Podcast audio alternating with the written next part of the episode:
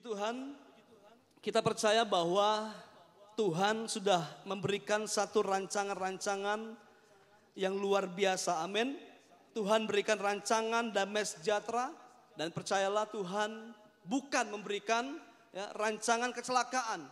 Dan Tuhan berjanji dan kita juga harus mempercayai bahwa Tuhan memberikan hari depan yang penuh dengan pengharapan. Amin. Itulah Tuhan kita, Tuhan yang dahsyat, Tuhan yang luar biasa. Mari sama-sama kita berikan kemuliaan buat Tuhan. Haleluya, haleluya. Puji nama Tuhan. Tadi pagi ibadah yang pertama dan kedua ya saya membawakan satu tema yaitu waktu yang berkualitas. Tetapi di ibadah yang ketiga ini saya akan membawakan satu tema yang berbeda yaitu pada waktunya Tuhan. Katakan pada waktunya Tuhan. Amin. Yuk sama-sama kita buka Alkitab kita di dalam Pengkhotbah 3 ayat yang ke-11.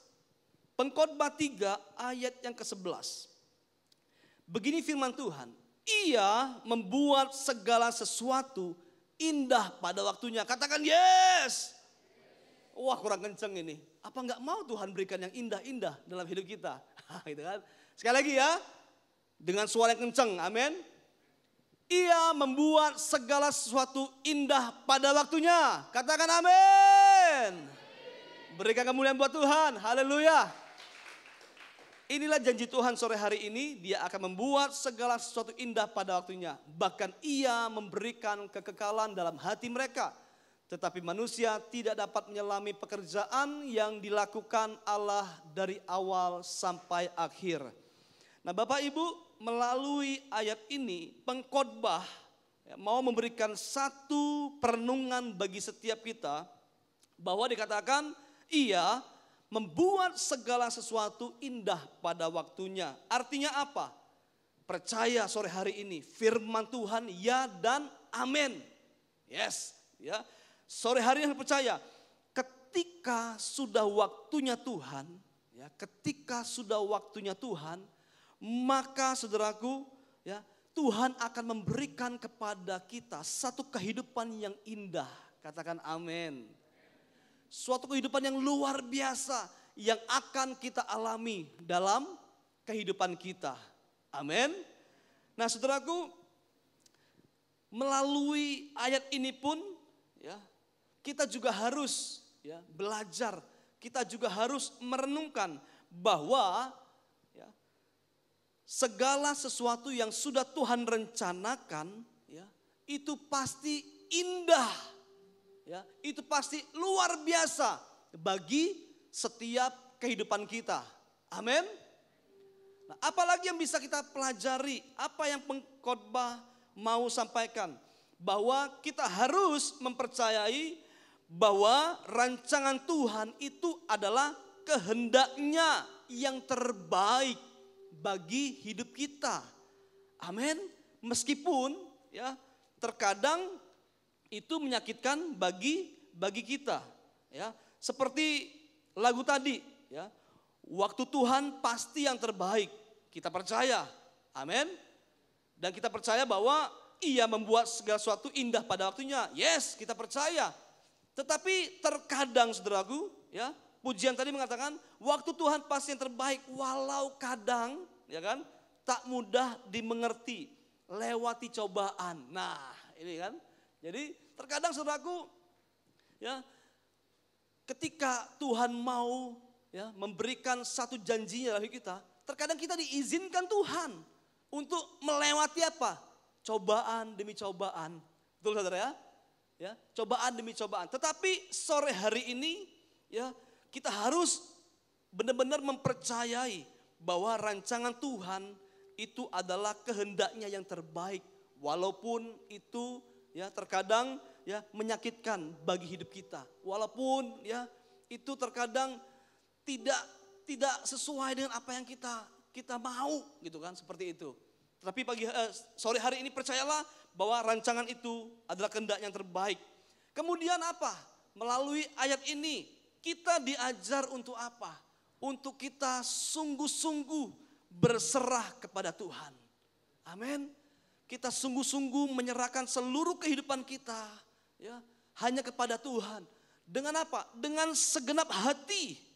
Dan kita harus meyakinkan diri kita bahwa Tuhan akan menjawab setiap doa kita, setiap kerinduan kita, setiap permohonan kita tepat pada waktunya. Amin. Yang setuju katakan yes. Haleluya, haleluya. Nah, jadi dari semua hal ini apa yang Tuhan rindukan? Ya, apa yang Tuhan rindukan? Ya, bagi hidup kita. Yang Tuhan rindukan, yang Tuhan inginkan adalah apa? Agar kita benar-benar sungguh-sungguh menjalankan setiap perintah Tuhan. Amin. Kita mau senantiasa apa? Bersyukur dan bersyukur kepada Tuhan. Dan kita harus selalu berpengharapan kepada Tuhan. Amin. Selalu berharap sama Tuhan. Kita nggak boleh berharap sama manusia. Berharaplah sama Tuhan.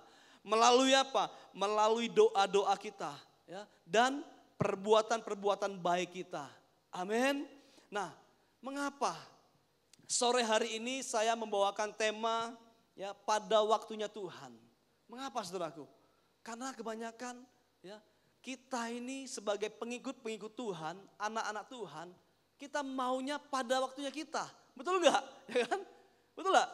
Pada waktunya kita. Ya kan? Seperti itu. Karena kenapa? Banyak daripada anak-anak Tuhan, orang-orang percaya gitu kan, maunya apa? Maunya cepet, ya kan? Maunya instan, seperti itu. Betul enggak? Ketika berdoa mau cepet dijawab gitu kan. Ketika ada pergumulan, persoalan, mau cepat-cepat selesai gitu kan. Itu maunya pada waktunya kita, bukan pada waktu Tuhan. Nah itulah mengapa saya mengambil tema pada waktunya Tuhan. Karena kebanyakan kita mau pada waktunya kita. Nah sore hari ini biarlah kita mau belajar. ya Kita mau belajar, kita mau serahkan seluruh hidup kita. Dan biarlah semua yang terjadi itu pada waktunya Tuhan. Amin. Amin. Nah banyak daripada antara kita mau cepat, mau instan, ya dan sebagainya. Ya, ketika semuanya yang kita rindukan, yang kita doakan, yang kita harapkan, ya tidak sesuai dengan keinginan kita, dan tidak terjadi, banyak kita yang kecewa sama Tuhan, ya kecewa gitu ya. Kemudian apa? Kemudian putus asa, hilang semangat, patah semangat, sakit hati gitu ya. Nah banyak saudara ya, banyak. Kemudian depresi, stres lah, aduh gitu, gimana ini semua hal gitu seperti itu ya. Nah sore hari ini ya saya mau mengajak setiap kita ya perhatikan dengan baik, ya perhatikan dengan baik. Kalau kita bisa bekerja sama dengan waktunya Tuhan, ya Sekali lagi, kalau kita bisa bekerja sama dengan waktunya Tuhan, amin saudaraku, maka ya tingkat stres kita itu akan akan menurun. Amin. Amin. Tingkat stres kita itu akan menurun. Dan ketika kita bisa bekerja sama dengan waktunya Tuhan, ya, maka apa? Tingkat daripada kesuksesan kita itu akan naik. Amin. Level kesuksesan kita akan naik. Amin. Amin. Yang mengerti katakan amin. Berikan kemuliaan buat Tuhan. Haleluya. Nah oleh sebab itu sore hari ini yuk sama-sama. Seperti apa yang firman Tuhan katakan ia membuat segala sesuatu indah pada waktunya. Yuk mari mulai sore hari ini ya kan. Semua nggak instan, semua nggak bisa cepat. Tapi bila kita mau bekerja sama dengan waktunya Tuhan. Amin. Nah, sore hari ini ada beberapa hal ya tentang waktunya Tuhan ya yang biasa terjadi dalam setiap kehidupan kita. Kita akan sama-sama belajar. Yang pertama adalah apa?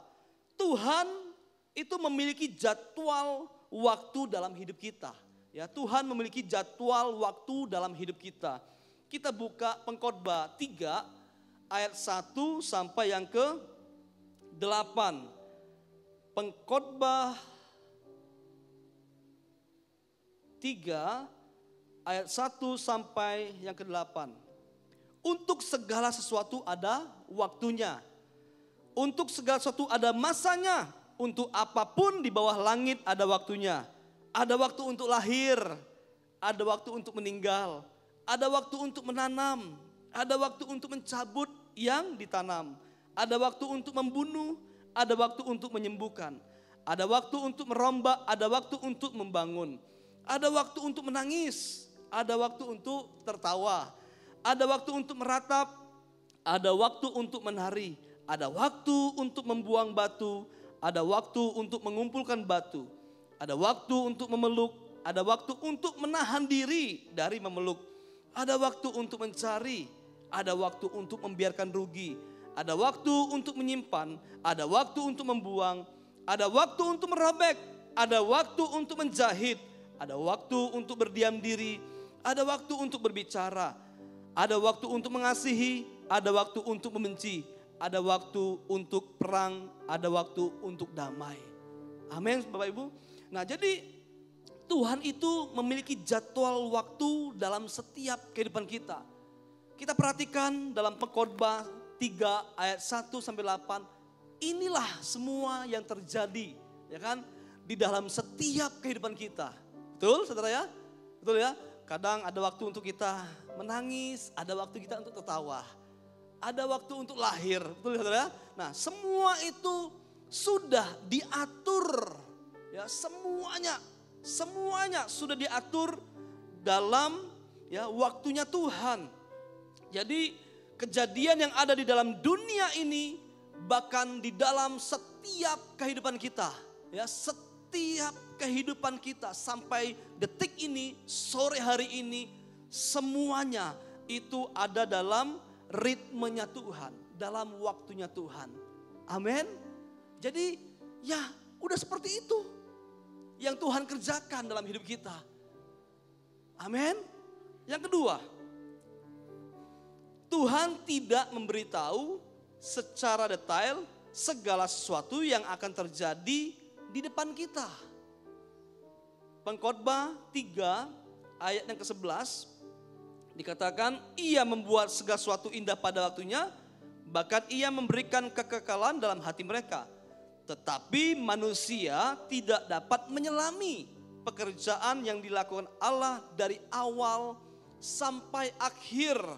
Nah, jadi ya, Tuhan itu tidak tidak akan memberikan tahu apa yang akan terjadi dalam kehidupan kita ke depan ini. Ya, saya nggak tahu apa yang akan terjadi ke depan ini hidup saya nggak tahu. Apa yang akan saya dapat, ya kan? Apa yang akan saya alami, saya nggak tahu, gitu kan? Saya nggak tahu. Kita semua nggak tahu, ya kan? Dalam pelayanan ke depan, saya nggak tahu pelayanan saya ke depan di Kota Lubulingau, apa yang akan terjadi seperti itu, ya? Dalam usaha pekerjaan, semua kita, kita nggak tahu ke depan ini Tuhan gak kasih tahu kepada kita. Tetapi sore hari ini, ya kan? Yang harus kita percayai adalah apa? Bahwa Tuhan pasti akan memberikan rancangan dan rencana yang indah atas setiap kehidupan kita. Sama-sama katakan amin. Berikan kemuliaan buat Tuhan. Haleluya, haleluya, haleluya. Amin. Itu saja. Amin. Saya percaya Tuhan bahwa Tuhan akan memakai gerejamu di Lubuk Linggau untuk memenangkan banyak jiwa. Saya percaya Tuhan, walaupun saya nggak tahu ke depan ini apa yang terjadi, tetapi saya percaya saya pasti akan diberkati. Saya pasti akan sukses. Amin. Kita cukup percaya sama Tuhan.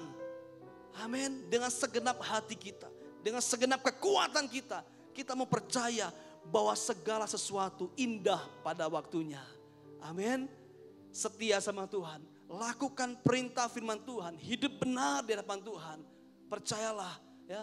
Walaupun ya di perjalanan hidup kita ada padang gurun, ada persoalan. Percayalah Roh Kudus akan memberikan kita kekuatan. Roh Kudus yang akan memampukan kita untuk kita keluar sebagai pemenang. Bahkan lebih daripada pemenang. Yang percaya katakan amin. Berikan kemuliaan buat Tuhan. Haleluya. Nah jadi Tuhan tidak kasih tahu secara detail. Kalau Tuhan kasih tahu secara detail bisa bahaya. Ya kan? Kenapa saya bisa kata, uh, saya katakan misbah ya? Contoh nih, ya kan? Ketika Tuhan kasih tahu sama saya, Yanto, kamu nanti ke depan akan seperti ini. Saya bisa stres. Bisa stres saya.